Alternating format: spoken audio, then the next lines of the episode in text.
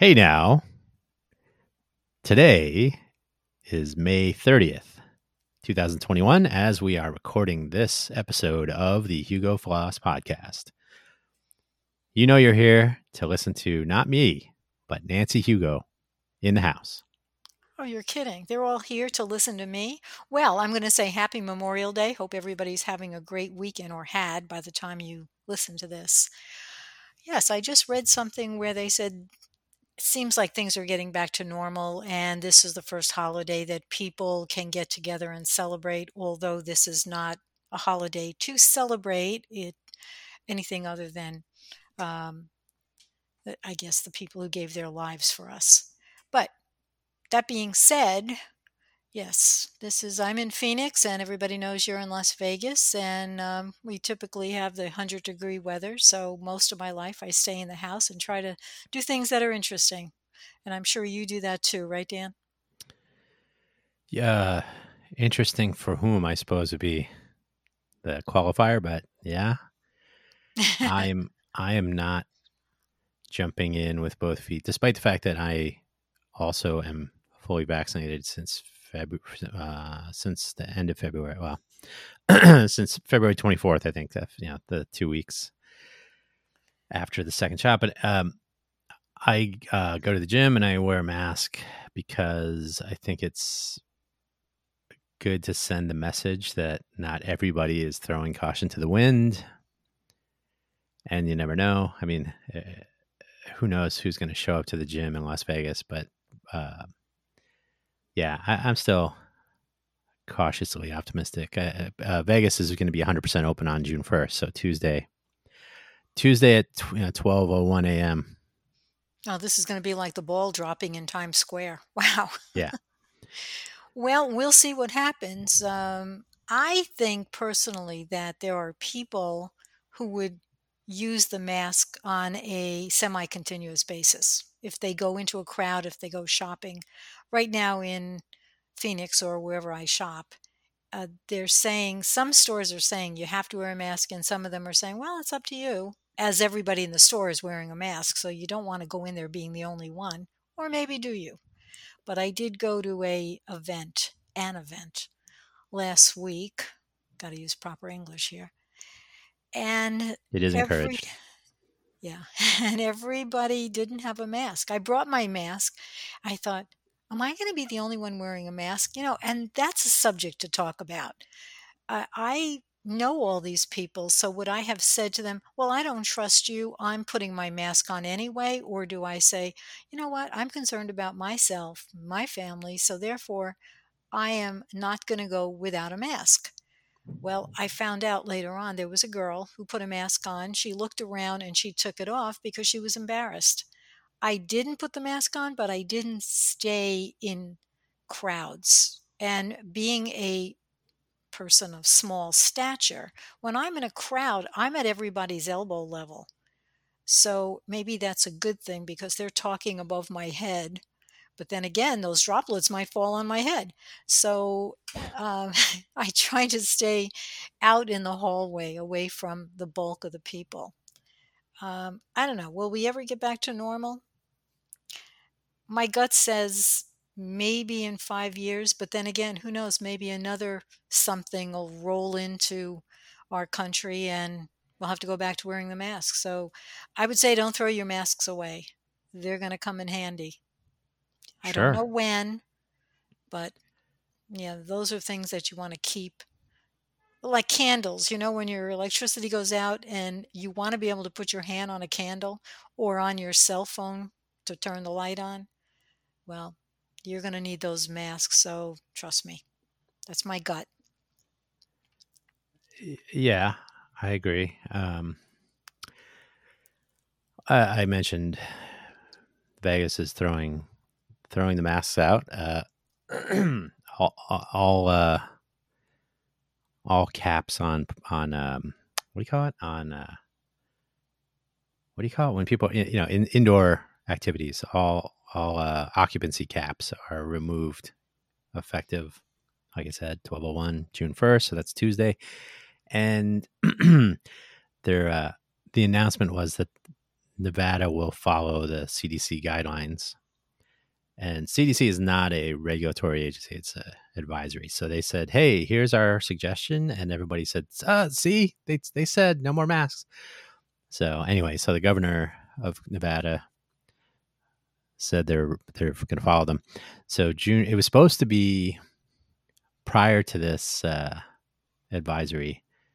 It was going to be when sixty percent of the population of Nevada, or I guess Clark County, where Nevada, where Las Vegas is, when it was sixty percent vaccinated for the of those eligible, they were going to start lifting caps. But the CDC came out these new guidelines, and uh, yeah, they said, oh well, yeah, we'll just follow that. So I think Nevada statewide is something like thirty or thirty five percent vaccinated, and I don't know about Clark County specifically, but and then when you when you look if you if you were to go downtown people have just thrown uh, you know literally thrown their masks out. And on the, guidance, floor probably huh, on the sidewalks. Well yeah the caveat is if you are fully vaccinated right so you've received if it's a two shot protocol like moderna or pfizer or one shot like johnson johnson astrazeneca plus two weeks after while the vaccination begins to uh, take hold in your body so then you can throw the mask away but in vegas nobody's checking and i've joked that in a city that um, if you don't have your your driver's license or some form of ID, by the way, they sometimes don't even take a passport, so you really just got to have your driver's license. I don't know how international travelers fare, but uh, or else forget about going into bars and and uh, all that. So you got to have your ID, but don't worry about vaccination. Yeah, we'll just trust you on that one. So I think that's sort of uh, hypocritical, but such is life. Vegas is definitely roaring back. Uh, that's where the money is. So nobody is doing anything to uh, raise any concerns. So we'll see. We'll see. That's a good uh, phrase. We'll see, because there are people who would go to Vegas if that was their last place on earth to visit. It would be Vegas, and so I'm sure they're getting their tickets for the holiday weekends, July 4th or whatever. And I'm sure well, I, under- I understand just as busy. Maybe, but I understand that Memorial Day weekend. So now, so yeah. we're recording this on Sunday. So it's already in full swing here in Vegas that Las Vegas has been the number one travel destination for this holiday weekend, which is, um, I'm sure somebody will be quick to point out a a return to pre-pandemic times when Las Vegas was the number one destination city in the in the world. Well, I looked at my schedule for the year on um, events for um, uh, trade shows that, and every, well, they're right back to where they were scheduling in Orlando and Vegas. Uh, so everything is like it was uh, pre-pandemic. So you know, you know what they say: if you uh, put your head in the sand, the things don't exist that you don't want to know about. So we'll see what happens. Is that what they say? I've never yeah. heard that one. I just made that. But yeah. Well, um, you know, I, am not going to worry about it. So it doesn't exist. Stop um, fact checking me. Well, yeah, and so I'm. Uh, I just I look at our data. Our in Nevada, uh, testing is way down. So they talk about case positivity and test test results, not test positivity. Case test positivity or test case positivity, I think it is. The numbers are down. So that is the percentage of positive cases is down, but so is the testing. And I I read this at one point. Um, testing is not random; it's usually opt in, right? So uh, I'm going to go get a test. Okay, so you go get a test, and then you're positive or negative. So if you decide not to get a test, then you are not contributing to the potential increase in case positivity and therefore shutting down the economy. So there's a there's a non-trivial amount of pressure on people to not get tested. That sounds weird, but uh, and this is anecdotal, but I just back when I was using Facebook still, like two months ago, I read people in the Vegas area posting that. Like, ah, don't get tested. You're just going to throw the numbers off. Just stay home. If you feel Boy, sick, that's stay home. brilliant. You know, um, while you said that, I'm thinking maybe I should bring this up, but May was Mental Health Awareness Month, and I think those people need help. I think a lot of people need health help. Um, the mental health issues, let's face it, if you go shooting up people in a crowd, I can't say that you don't have a mental health problem. Um, and I hate to get away from your analysis on the pandemic, but I'm noticing that maybe I'm noticing it because I'm it's popping up in my news feed more, but what's with these people shooting up groups of people? Uh, San Jose, New Jersey, and it just happened last night in Miami. Somebody went to a concert and shot up by over 20 people. Are these people crazy or what? Yes, they're not sane. They definitely need um, help in, in the mental department. Now, somebody can say, well, you, you know, we shouldn't sell guns. Well, they're going to get the guns no matter what. But too bad there wasn't a little button you can put on their forehead. that says, I've got mental health issues. And when the thing lights up, you go, okay, you need help. Unfortunately, you know, you can do all sorts of things technologically. They've come up with so much, but they can't come up with a way to say, well, this person, as he's growing up, he's going to have mental health issues. We need to get help now before he shoots people. Uh, it's probably never going to happen. And then they tell people, well, the friends of these people should be aware of all of the uh, things that might happen, the clues that might pop up. Uh, that's hard too. So, what do you do? Stay away Yeah. from crowds again. These poor people who went to this concert thinking they were going to have fun. 20 well look at what happened in vegas a couple of years ago so Yes, you're not safe are. anywhere We are number one. The VTA lot, the uh, VTA yard in San Jose had the eight, no, nine, nine victims plus the shooter, all employees of VTA, the Valley Transit Authority, I think it is, and uh, in San Jose area in the in California, and you know news trickles out here and there. The the person was detained in some way or investigated by the FBI, but they didn't tell the local agencies or so, so there's um and that's that's just one anecdote but there is um i've never flown through israel's airports but i understand that you have to get to uh, flights hours early and then they hold you in a the waiting areas and they just have people watching as if it's uh, like casino cameras here in vegas everybody's everybody's always watching so they just watch people they watch for tells and anybody who looks or seems suspicious and they'll pull your uh your everything travel history and whatnot so the uh, you know the uh, was it Ben Gurion? Is that still the name of the airport? Safest airport in the world or something? Who knows? But the the uh, the psychological assessment of people over time is something that the smart home will almost certainly do eventually. well you hope Uh, Facebook has tried to do this with with uh, depression. I think they try to detect potential suicides. I don't know how successful that's been with your posting habits and whatnot, but really, it's a shame to leave that to a commercial entity like that. That's so awful. But to me, the smart home, especially if you're carrying around this uh, supercomputer in your pocket all the time, it should be able to detect things.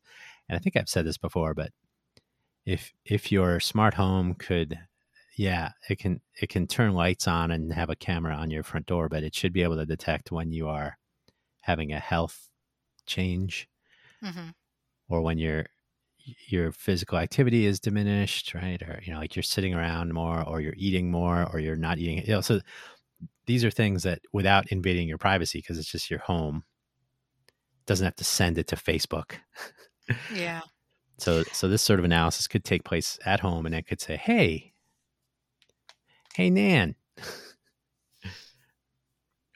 Hey Right. You know, uh, as you're talking, I was thinking, I don't know if this is possible, but let's face it. Um, inventions have come from people brainstorming and saying, What if? What if? Well, there's a paint that's available on the market that you can put on your walls and it will absorb sound. Well, what if there was a paint that could check on your mental ability, your depression. You know, if you're seeming not like yourself. Uh, it could even be that maybe you have cancer and you don't know it, and it could detect, you know, like some dogs can detect cancer cells. Um, but the paint would be a perfect way of checking on people because everybody has walls. I'm not sure why paint would be the thing, but certainly like I was saying, your your home since you live there, it could be gathering data without having to send it to the cloud, right? It can some some fairly simple inputs like um, changes in body weight, changes in eating habits and sleeping habits, and there's already sleep tracking, and there's you could measure you know, your body weight because a scale. Sensors a built-in de- scale, right? Sensors to detect food spoilage. Yeah uh, would be interesting. But generally speaking, uh, Target is sort of famous now for being able to tell when somebody's pregnant or uh, ill. I think, like if people are buying cold medicine or whatever. So Target profiles user customer activity, buying habits, and whatnot, and they're able to guess with a surprisingly high rate of accuracy, which has been off-putting for some people, which I, I guess I understand. But if that's if that's a commercial entity, so if your home could just take a few inputs and then and then later, I don't know if I've ever mentioned this here, but the smart toilet idea, because you do have a, a, tremendous amount of health data that you flush down the toilet, literally. Mm-hmm. So a smart toilet that would be able to do some basic analysis and say, hey, some something looks off here. But what would the where would the information go? I mean, the person who's depressed sitting in his home, if he gets a note, "Hey, you're depressed." He's not going to do anything about it because if he did, he can very easily walk out his door and go to the doctor, go to a shrink, go to the hospital, go somewhere to get help, go to a support group. But it would have to, the information would have to go someplace uh, some relative or maybe directly to his doctor if he has one. What do you do? There are people who really don't want help. Those are the people Sure. Sure. So, well, you can start with the people who do.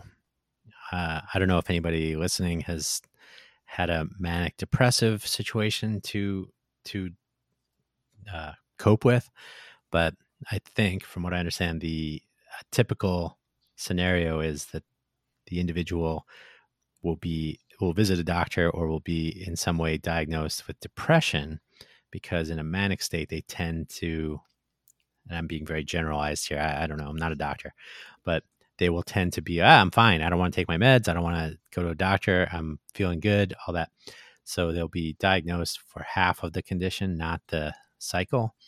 But if you're home not a cloud service, not Google. And by the way, Google's getting into medical assessment tools and whatnot. So we'll see how that goes. But if you're home, if if not eh, not if you are home, I mean the home that you live in can participate in your wellness, and you are in a in a diagnosis situation, you're, you're in a doctor's care, then that's that would be like maybe the the foray into this. And eventually, people who don't know they're having a problem, the house might say, "Hey, you're uh, are you doing okay?" You know, like if there's the understanding that your house is participating in your well-being, perhaps that would be like the norm. Yeah, and there's a lot of questions I have, but you're the nerdy one. I'm thinking paint. you're thinking, okay, so you know the house will.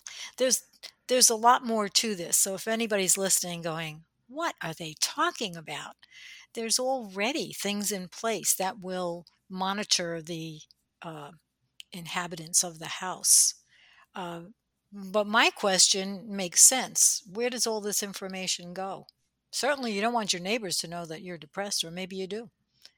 Right. So, like I said, the not sending it all to the cloud to some commercial entity is one thing, and then the the question then would be the alert if your house. So, the, uh, Massimo from uh, Arduino made this joke when they were they were talking about IoT. So IoT is the big thing. He said, "Why does everybody want to know when I flush the toilet?" in his Italian accent. And uh, so yeah, why you, you shouldn't need to be notifying Google and Facebook at every turn. So certainly computing power in your in your pocket is probably sufficient for most of what we're talking about here. So it could be it could be happening in your home privately. But then yeah, who do, who does your uh, smart home of the future tell if there's a problem? And that is a good question. That is that is one of those like society's health yeah should come before like you know you can't call the police Right. Well, you know, look at the HIPAA laws. You know, do you tell the parent of the person who maybe is living alone and he doesn't tell his mother or his father that he's deeply depressed? Well, if the house told the mother without his permission, then you're going against the HIPAA laws. But there's something that Right. I wanted to bring up, and I probably might have talked about it before, but years ago I heard about the beds that they have in England, and maybe they have them here now, where if you have a parent living alone, you can monitor their weight when they get in bed to Yep. see if they're losing weight, if they're and you can tell from that if they're not eating, are they then shrinking and becoming very ill? Could that be a depression? Um, so they would have to say, um, they would have to get mother, daughter, son, mother, Yeah. father, whatever, and agree if you don't live with me, you live someplace else, I can monitor your health. I think that's a great idea. Sure.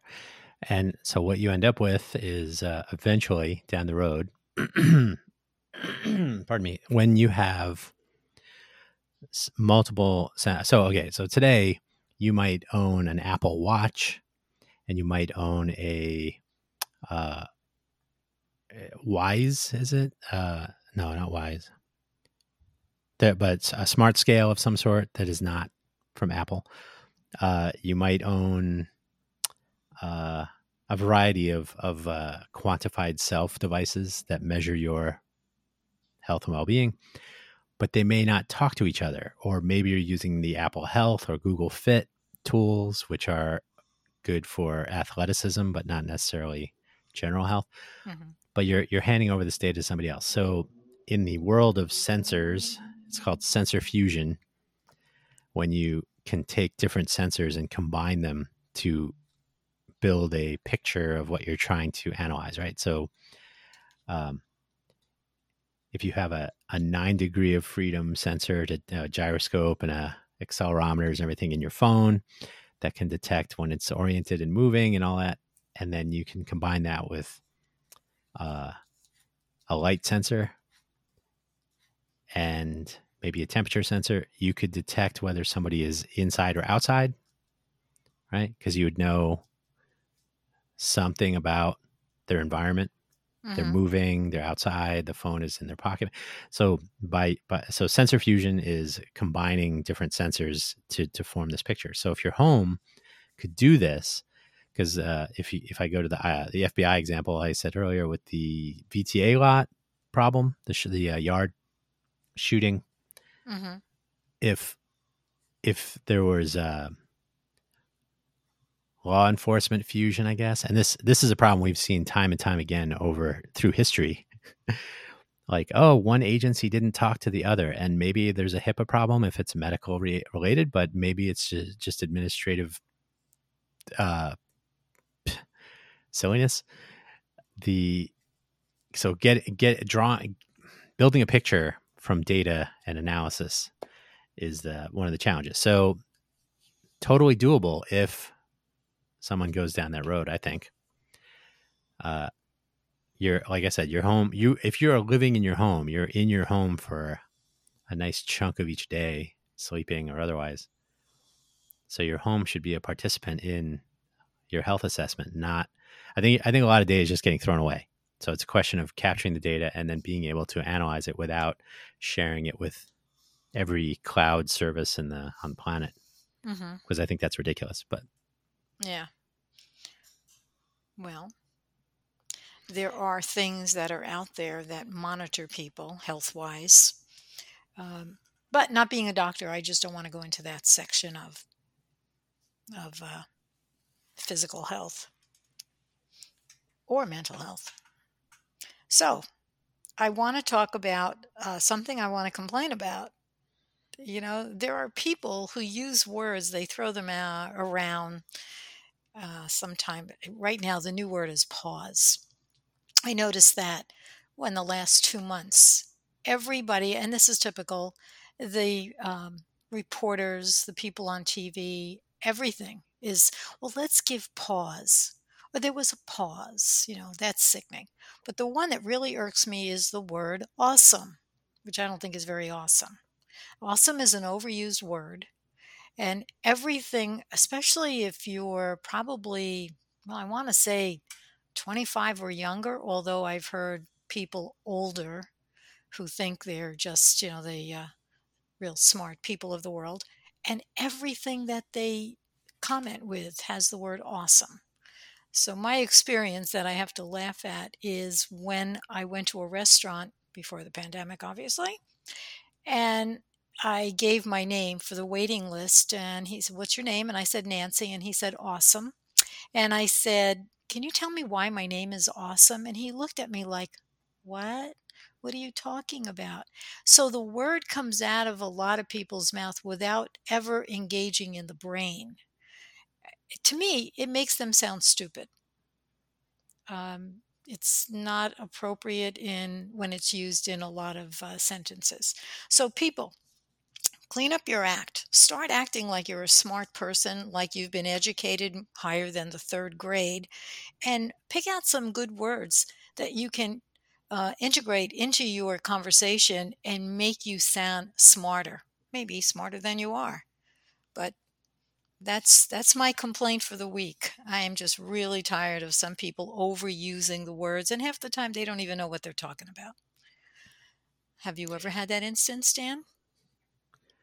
Uh, yeah, all the time. Um, the the world is uh, is full of people who don't understand how language works. So it's the way it is. I think the I, think I've mentioned this before uh, on on our show here. The the fact that linguists often get a lot of attention. So Steven Pinker, Noam Chomsky, for example, those are two somewhat celebrated and uh, often in media. Steven Pinker, I haven't seen in a while, but he he made a big uh, splash with his book about how things aren't so bad, basically. and there's a the thing about language is that it's uh it's pretty it's a pretty fundamental part of the human experience and it has led to tremendous advances because if you can communicate things like here's how you farm that's where the herd is over there. Let's you go that way i'll go this way. You know th- these are back in the day thousands of years ago i guess oh yeah communication or, or yesterday sure so the ability to collaborate with language but then there's the the the the mismatch, like uh, what the, the there's the expression, uh, the UK and America are two two what is it? I don't two, know where you're going, or I'd help two, you. Two allied nations separated by a common language. So British English and American English are by design different things. Um, if you ever look at the history of American English, why certain spellings were changed and simplifications and whatnot. It's actually kind of interesting. They were it was an attempt to be inclusive because of the immigrant population in the early American, you know, colonies and then eventually the state, uh, the states.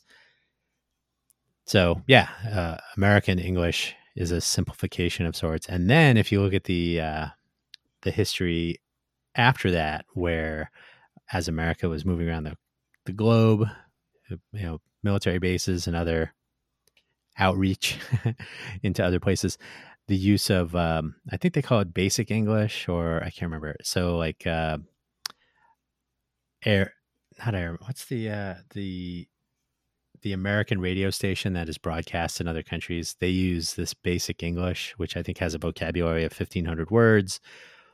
So it's more easily consumed by people. So so language is a um, is a very big deal, and the the misuse of words leads to some judgments or some classifications of people into learned and not, for example, right?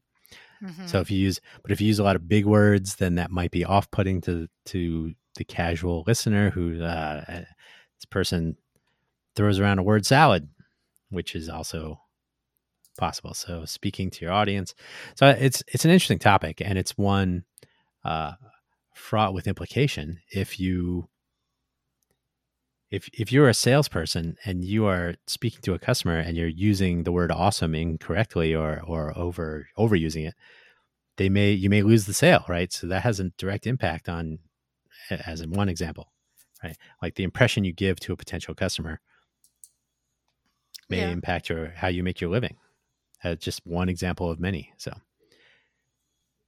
you know what's funny? That we have a lot of um, Spanish speaking people in Phoenix, and you can listen to a lot of teenagers with an accent and they're talking to each other and they'll go, Yeah, that was awesome. And so they can pick it up right away. They pick up all of these colloquialisms, ex- you know, extremely fast. Um, but they're, I marvel because they are bilingual and I'm certainly not. But they're all sounding the same. You know, they're all using the same um, expressions. They half the time I don't even understand what they're saying, but anyway, that's yeah, pure, life. It's how you participate in your peer group, right? If you're if you don't speak English and you're or if you don't speak the language of your peer group, say, then you are left out. So you you become accepted if you can share conversation. And I, I cannot remember there there are some societies or cultures that where children and adults speak different languages uh, aside from America. so there's there's literally a, a, separate language for each, and yeah, that's something. So it's a way to isolate conversation, I suppose. Yeah, it's interesting. I mean, language is uh, not trivial should be taken seriously. That was the the crux of the arrival. I don't know if you saw that movie with the the septipods. No, I the didn't. Circular, the circular. Uh, it was a good movie, but it it uh, the take home was that language, understanding language and using it changes the way you think, and it's not un, it's not incorrect. Hmm. Well, going back to uh, Las Vegas, I was going to ask you how Steven, the cameraman walking around Las Vegas, is doing. Uh, he's probably going to have to fight the crowds as of June 1st, huh? Yeah, the not leaving Las Vegas YouTube channel, and there are others. I once you once you watch one episode of a hey, I'm in Las Vegas YouTube channel, you get all of them. You know, YouTube will recommend you spend your entire life watching YouTube videos about Las Vegas. But uh, I like him because he's mostly unassuming. He's a little bit more down to earth than some other people. And um, not to say that he's not the expert on all things, because everybody who does this, that's sort of your role you're you are informing people about Las Vegas, and so if you come off as not knowing what you're talking about, then why would I why would I watch your channel? Why don't I watch this other guy who seems to know everything, whether it's right or wrong? So anyway, he was wandering around downtown Fremont, and by the way, uh, it's unfortunate. I think it's kind of a shame, but da- when you say I'm going to downtown Las Vegas, tourists will only see or hear about Fremont but there's actually more downtown. Sometimes they'll talk about the arts district, and even he said last night, like, "Oh well, you know the first Friday is the most uh, the most activity, and it's in the arts district for for the downtown area. Um, which I guess will be true again. We'll see. But anyway, the the video last night, he was he was wandering around Fremont, and it, it kind of struck me that it's. I mean, I don't I don't really go downtown much, even even after the pandemic, which it's obviously done, right? Uh, I don't find myself yearning to be on Fremont Street again. It's it's an interesting place to go now and then. Yeah, but I can once just you see it, I can't see going back there. Well, I mean, if there there are certainly some nice restaurants downtown. It's during the downtown project. It was it was uh, arguably fun because the the nature of the that because because all the downtown project companies, the startups that that were encouraged to move into the area, they were all these people would be wandering around doing their thing, right? Either either going to a social meetup thing at the work in progress for the social dinner on Wednesday or going to the downtown podcast or there's other Yeah, but for meetups or for those who don't understand the downtown project, you want to just give them a no, I don't. no. Okay, It's not I, I've done I've done entire other podcasts on it. It's if you don't know what it is now, it doesn't matter. So it's gone anyway. So it's basically gone yeah so but but it was it created a college atmosphere right so you you could literally be wandering down the street on fremont fremont east uh by the beat coffee shop and there'd be three or four people outside maybe smoking a cigarette or whatever hey dan how's it going so it it's unusual to wander around anywhere in las vegas and to have people on the sidewalk know you mhm. recognize you, say hello, and then you know them and all that. So, so it was an interesting time. But generally speaking, uh, as a tourist, you come to Vegas every once in a while. Yeah, it's fun. I, I think it kind of has like a state fair feel to it.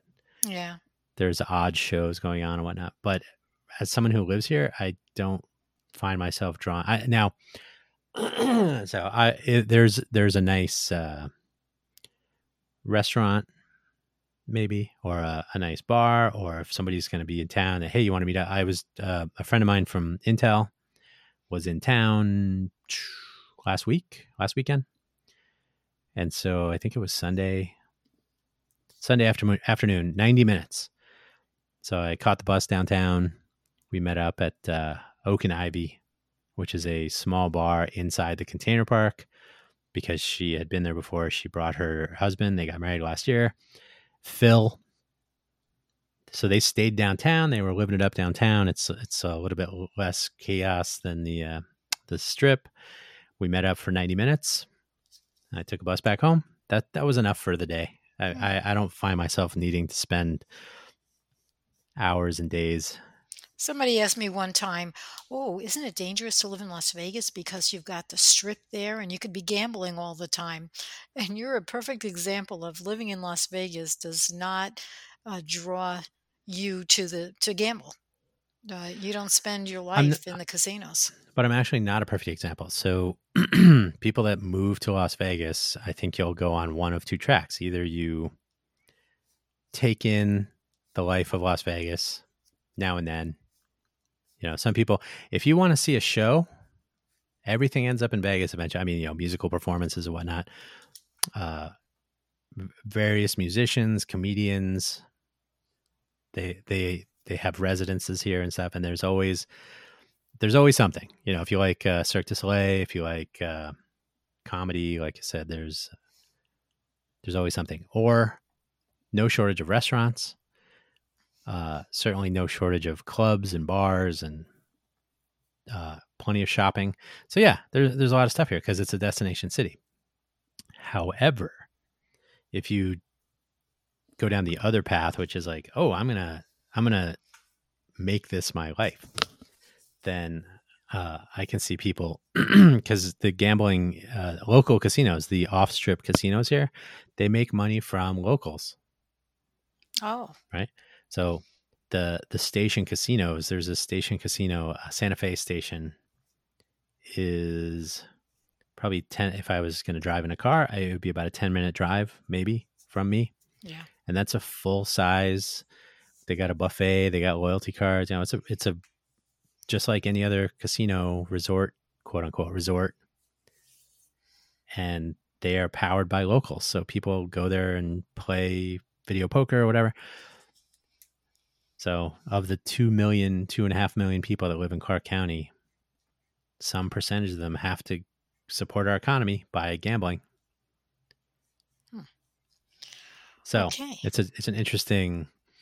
Uh, there there are gambling machines inside gas stations, inside grocery stores. so you oh, can either get stuck and in that God forbid you don't put the last quarter you own into the slot machine at the airport.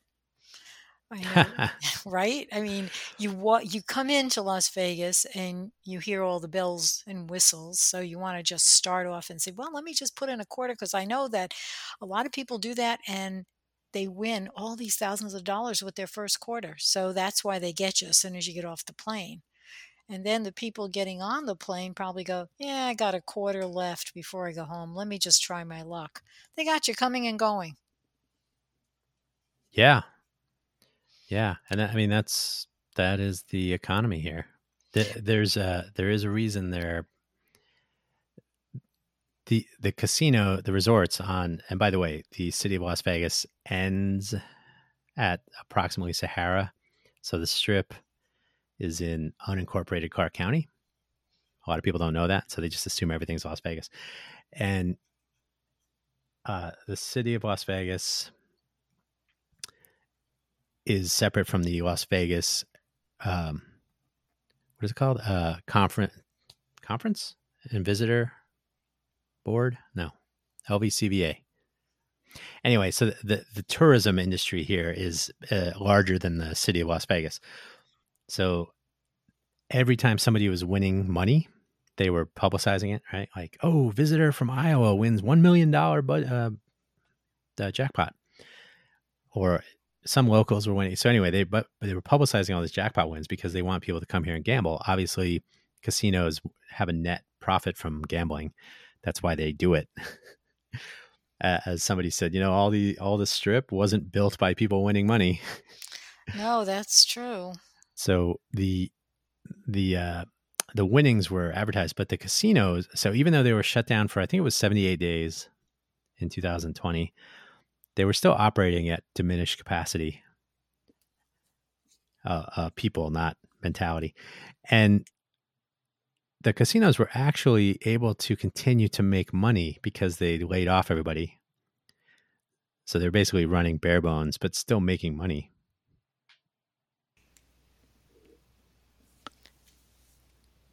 You're you're still there, right? Yeah, I'm here. Oh, so I, I'm, sorry. I'm just wondering when you said that they publicize, you know, Joe Blow just won uh, ten thousand dollars and he's from Iowa. That's also so that all his friends can ask him for a loan. I bet you he's happy with that. Yeah, I wouldn't want to tell people. Um, yeah, I know. I, I, asked you that because Zencastr is telling me that we lost our connection, but that's not true. No, so, you're right. I'm not a fan of Zencastr, as we know. But anyway, so yeah, the the um, the day to day in Las Vegas, I think, is interesting. And so that guy Steven who wanders around Las Vegas, he has a day job, but he he wakes up every morning and does like a video about the latest news, and he so he gets rumors and people tell him stuff because that's the nature of the biz. Um, and then on the weekends he just wanders around the strip and talking to people, and that's fine. I appreciate that. I can appreciate uh, you know, hey, you get to know this person and that person. When I was visiting with my friend, when she and her husband were visiting uh, here, we were at the Oak and Ivy, and it was you know right away. Oh, have you heard from uh, this guy, that guy? Does so and so still work over there? You know, so you get to know people. Yeah. And uh, it's it's sort of a um, Cheers like, right? Yeah. This bartender, this server, this uh, person at the restaurant, whatever. But at some point, like I was watching Steven last night and uh I was like, I just can't imagine feeling pressured to like I gotta go wander around downtown and take videos of people uh well he set up you know. he set up that um I guess his schedule that he's going to do this on weekends and if he's not feeling good uh, what does he do send out his assistant oh I, am sure you know you got to take a day off but yeah. He the YouTuber dilemma, right? Like, because you you get penalized effectively, you get penalized for not producing content regularly. Really?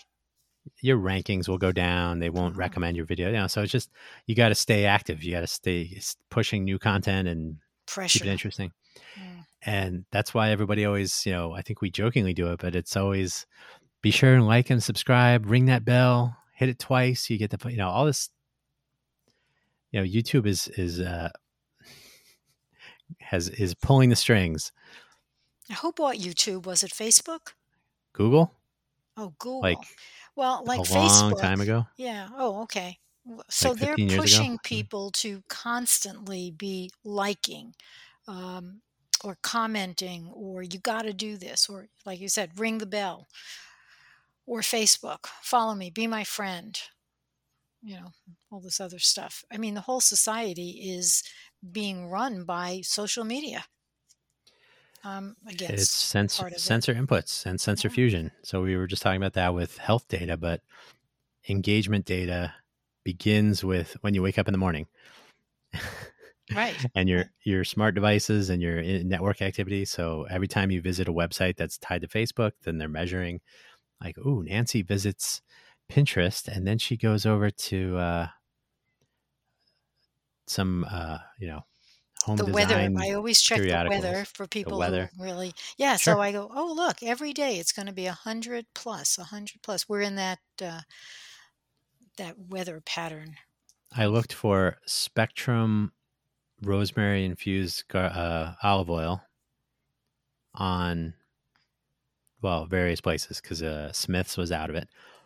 So yesterday, and I, I already determined that Vitacost has uh, a, a good price eight eight dollars I think.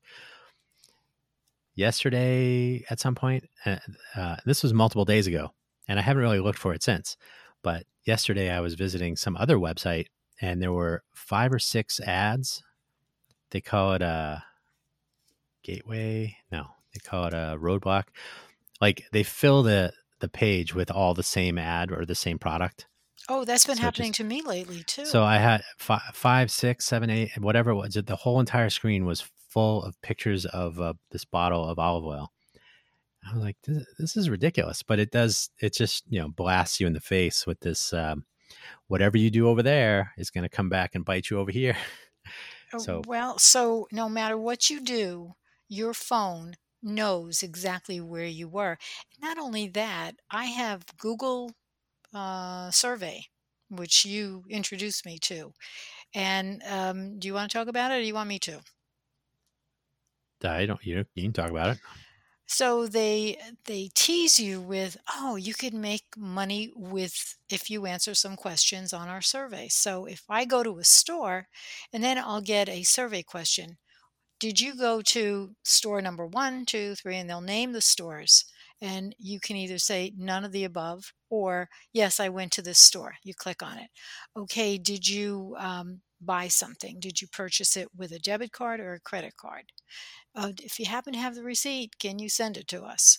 So when I get these 32 cents, or it, it does add up, you can't cash in for real money, but you can buy apps. You can update your apps to pro, or you can uh, buy a book on Google uh, Books.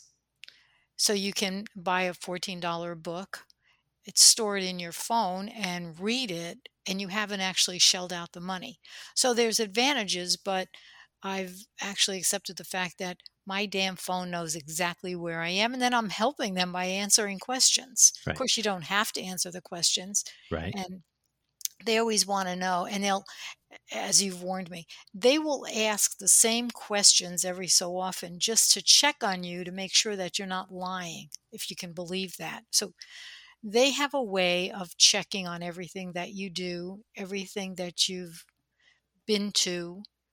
Um, i draw the line with no i'm not sending you my receipt. Just go to hell. But anyway So Yeah. a couple things. First of all, uh, it's opt in, but although your phone always has to know where you are because that's how mobile networks work. So it has to know which cell to connect to and all that. So that's a fact of life.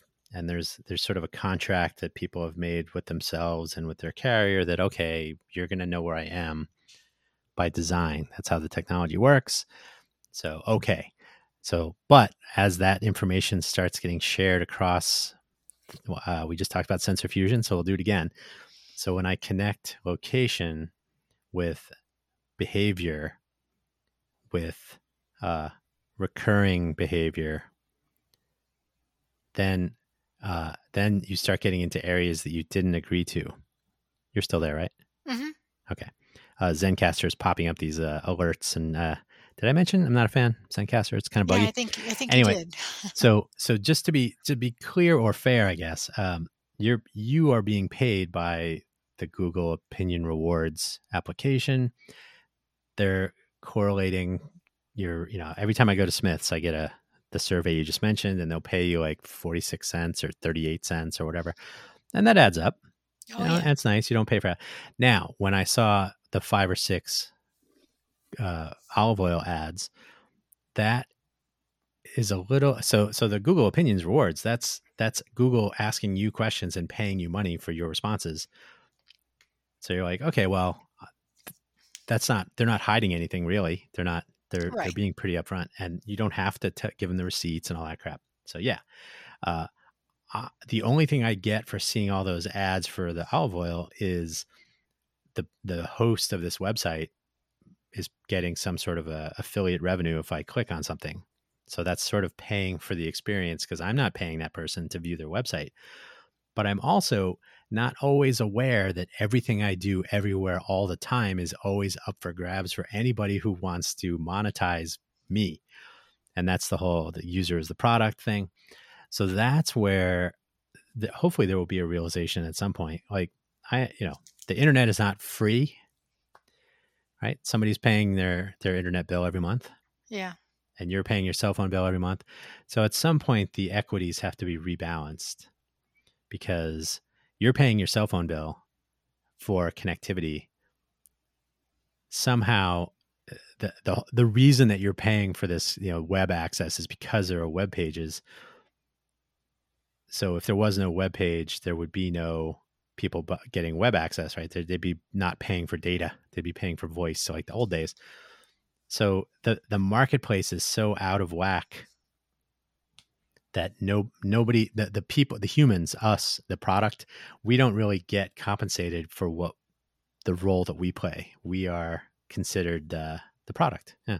Right. So it's an interesting challenge and uh, it's it's nothing we're going to solve here but it's much no. more vast than you can ever imagine. Uh, when i watch youtube uh, not full shows for hours but they'll always integrate without saying, "Oh, now the commercial," but they stop the the YouTube item and they integrate a commercial. And you sit there and you've got to watch this thing or walk away, but then what you were watching starts up again. So you can't walk away because you're going to miss it if it's a story or an interview or whatever. So I think they've gone overboard with that stuff.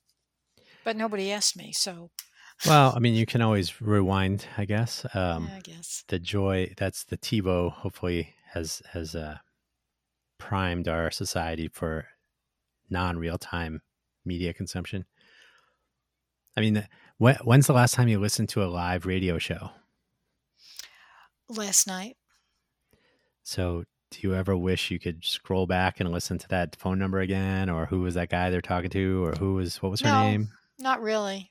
Okay. Um, I can always, if I need the phone number, I can go online and and look at their website. But, ah, so if know, they have a guest. Did you ever notice on the radio though, when you're listening to real time, they think automatically that you have a pencil and a paper, pencil and a pad in your hand at all times, and they'll go, "Our number is blah blah blah blah blah," and they'll repeat it fast three or four times, which is annoying. But there again, they're they're talking so fast. Who has the time to run over and get a pencil and then, you know, write down the number? So well, that yeah, yeah. that was exactly the point I was making. Was if you hear something that you want to revisit, who, what was the name of the person in the interview? What was the link to their? What was the title of the book they wrote? Who was that other thing? The agency there? Well, live radio, you can't really scroll back, but basically most radio stations now simulcast online, or you can download shows, and Right. so you can you can recapture that that listening experience by going and getting an offline recording. So the world of live broadcasts has become very uh, you got to compete. But anyway, yeah, I, I very rarely watch live anything because why bother? Uh, yeah, well, I try not to because I can skip through the commercials. The, the only reason that live is interesting is the interaction, right? You could call into that radio show. Yes, true. And we've talked about doing live streaming here. Uh, so if people were interested in talking about sensor fusion or awesome or whatever, they could participate. And that's interesting.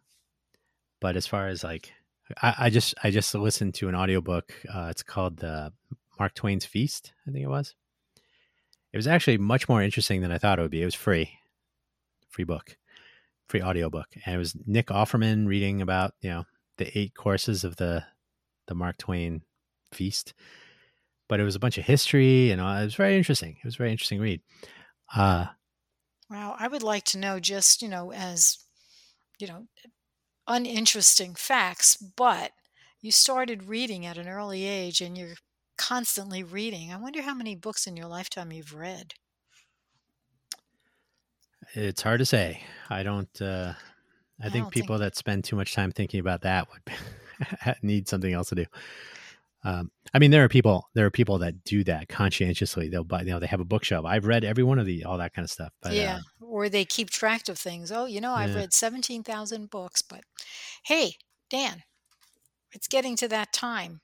I got things to do, people to meet, places to go, and this has been such a joy. But it's we've been been, awesome. Yeah, oh, definitely. I wouldn't go that far. That was New Jersey style though. Awesome. Yeah, I know. Maybe one day we'll do a podcast in our Jersey accents, but I try not to use it. And don't tell me I sound like I'm from New Jersey or New York. I would try really hard not to use that accent. So, on that note, I hope everybody enjoyed today's show. Uh, and you can comment if you want, but you're listening on any platform that you typically listen to your podcasts on. Oh, I have to do my commercial for uh, Home Design Chat with Nancy. As you know, as I've said before, uh, this is a podcast about everything except design. My podcast that I do weekly is Home Design Chat with Nancy. I usually have a guest with me every week, and we talk about everything having to do with your home. And we're on a lot of platforms. You can just go in Google and put in my name or Home Design Chat with Nancy to listen to it. Um, it's fun doing podcasts. My favorite thing is to talk. Um, when I started talking when I was however old I was, um, that's more fun than anything else. And so I'll continue doing that until I can't talk anymore, as Dan knows, right? Uh, yep. if you want to learn more about me, you can go to nancyhugo.com, and that's a website I have. And if you have any questions for me or for Dan, we each have our own email address. Mine is nancy at hugofloss.co. And Dan, yours Dan, is? Dan at hugofloss, hugofloss.co. We, I think I, I've already gone into the, the inspiration for the name of the show, but um, maybe I'll stick that in the show notes, which, by the way, are now uh, in newsletter form because I don't know that people were really reading through the uh, the RSS feed that's in your podcast reader and whatnot. So now you can subscribe to our newsletter or even read them online. And I stick uh, relevant links and other stuff in the show notes each week. And you you can visit uh, Hugo Floss Co. So it's just like the domain name hugofloss.co. So no dot. So Hugo Floss Co. Then a dot. Then Substack. S U B S T A C K dot com you'll get to the Hugo Floss show notes newsletter and uh, you can subscribe or not. You can you can visit the pages and the, the, you'll get it in your inbox via email or you can visit the pages at that website. Uh, I put a link to that in the actual RSS feed show details so you can find it there along with our email addresses and you can send an email along if you want to be a guest. Hey, we have a guest coming up for next week. Yeah, we do. We're going to record that show during the week. Uh, eventually, we want to do live live stream, at least to enable some, you know, some section of our, some segment of our listeners to chime in, ask questions, involve themselves in our conversation uh, with whomever. So I think that would be fun. Mm-hmm. Look forward to that. Well, I do two podcasts a week, but Dan, you do actually three. I'm do this one and then two other ones. I'm trying to get those to be also weekly. Uh, I also would like to get guests and whatnot involved in there. But yeah, so Hugo Floss, we publish on Mondays. Uh, I'm tr- going to try to do FFS talk, which is about topics that need to get fixed. What works, what doesn't, what can we do about it? Uh, I just did one on delivering big delta, or you know, changing the world. What does that really mean? And then my other one, Quaggling Sand, is just more casual, just about random stuff, about what I'm working on each week. And hopefully I'll get other people to chat about what they're working on. So not so lofty a goal of changing the world, but uh, and then we'll probably start a podcast for Casa Nunzia, which I'm sure we'll talk about more later in June. Right. And All kinds of stuff. One day you will talk about what quaggling sand means, but for now, it's time to go. It's time to say, have uh, a great weekend. You're publishing this on Monday, which is Memorial Day. Everybody is not working. You're probably out picnicking or walking the strip. So, from me, I say, stay safe and have a great day. And from Dan, have a great week by the time you listen to this. And be sure and tune in for our next show when Phil will join us to talk about whatever we want. Phil who? Phil. Wait, did I say Phil? No, Gil. Yeah, you did. Phil was my friend's husband that was here with her. Uh, so oh, Gil. he's not going to join us. No, Gil. Gil. Gil. Sounds just like Phil, only with a G. That's a non-silent G. Well, you can tell when we've been talking too long. We're getting goofy. Gil Bye, will Dan. join us. Join in. Bye, Nancy. Bye, listener. Have a stay safe. Be well. Take care. Bye-bye. Bye.